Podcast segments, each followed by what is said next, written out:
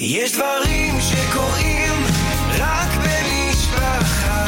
לינו עם חייגו כוכבית 6485. אתם מאזינים למשפחה פודקאסט.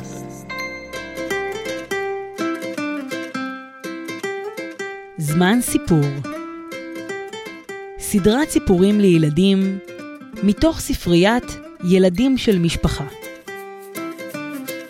שלום ילדים וילדות, אני אפרת יפה, ואני שמחה להקריא לכם סיפור מתוך ספריית ילדים של משפחה. נקודה מאת פרל גרילק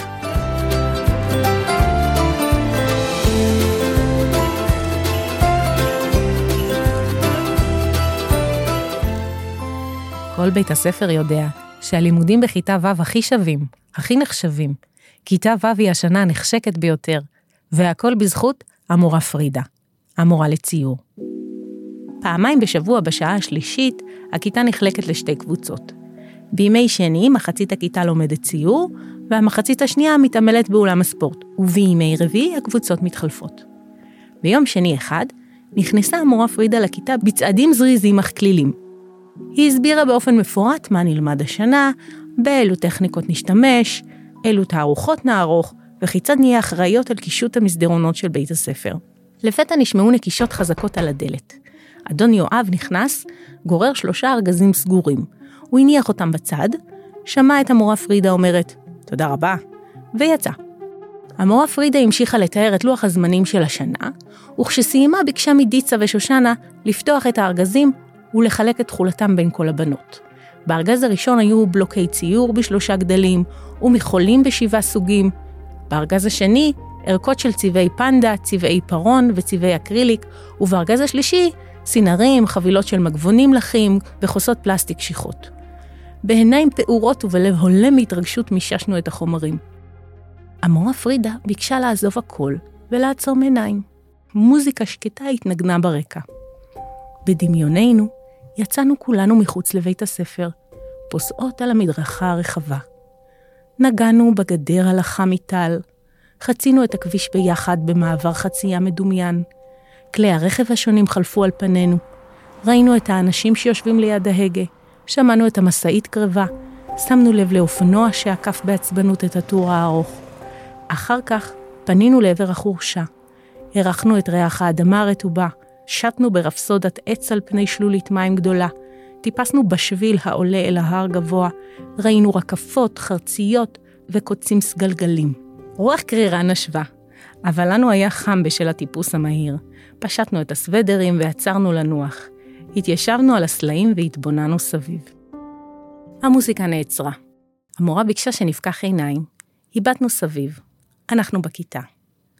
מעתה, היא ביקשה, הקפידו לפקוח עיניים, להתבונן, לחקור צורה וצבע בכל דבר שתיתקלו בו, בכיסא שעליו תשבו, בכוס שבה תשתו, בנעליים שתנעלו, במלפפון שתפרסו, בדלת שתפתחו, ובעוד אין ספור פריטים.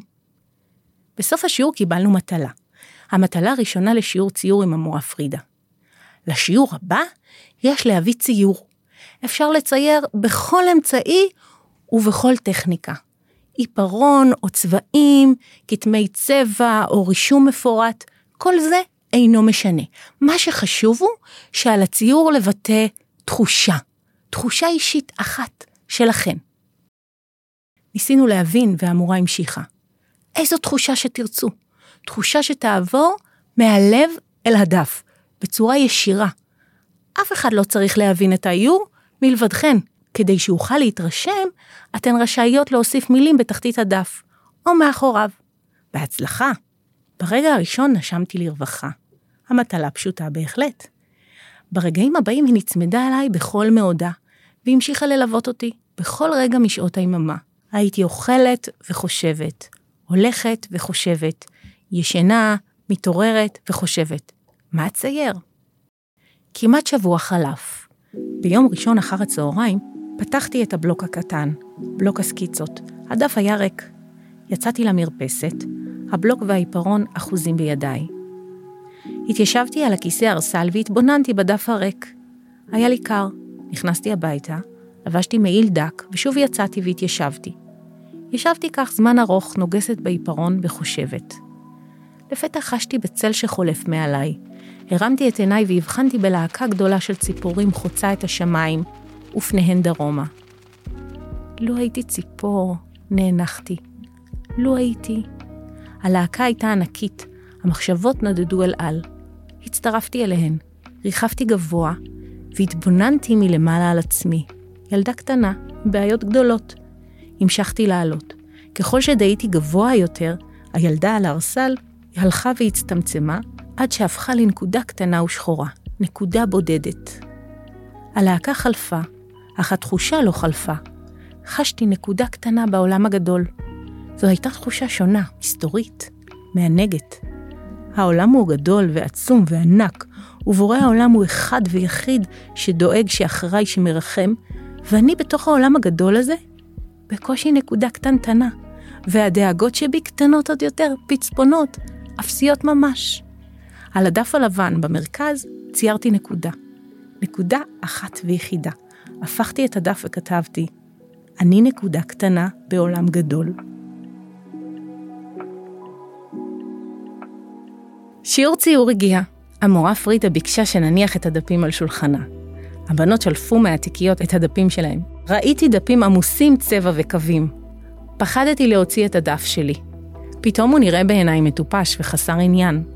רגע לפני שסיימו כולן להגיש את ציוריהן, החלטתי שעדיף להגיש דף כמעט ריק מלא להגיש דבר. קמתי והנחתי את הדף שלי בין הדפים שעל השולחן.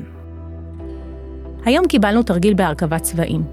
היה עלינו להרכיב גוונים רבים לצבע אחד. בחרתי בצבע האדום, ובכל פעם הוספתי לו מעט מצבע אחר. מעט שחור, מעט כחול, מעט סגול, מעט ירוק. על הדף כבר היו ריבועים רבים של גוני אדום שונים. זו הייתה חוויה מענגת לגלות שיש גוונים רבים כל כך לצבע אחד. בסוף השיעור החזירה לנו המורה את דפי התחושה. מאחור חיכתה לכל אחת הערה. כשהמורה הגיעה לשולחן שלי, חשתי בסומק העולה בלחיי. לא התעצלתי, המורה. רציתי לומר, אבל לא אמרתי דבר. כשהמורה פרידה הניחה את הדף על שולחני, ראיתי חיוך קטן בזוויות פיה. הפכתי אותו. הייתה נקודה קטנה באמצע. הפכתי שוב. מתחת למשפט שלי היה משפט נוסף, כתוב בכתב ידה של המורה פרידה. ביחס לכל העולם, את אולי נקודה קטנה, אבל תמיד יש כאלו שבשבילם את כל העולם. אני חושבת שכיתה ו' שינתה את חיי.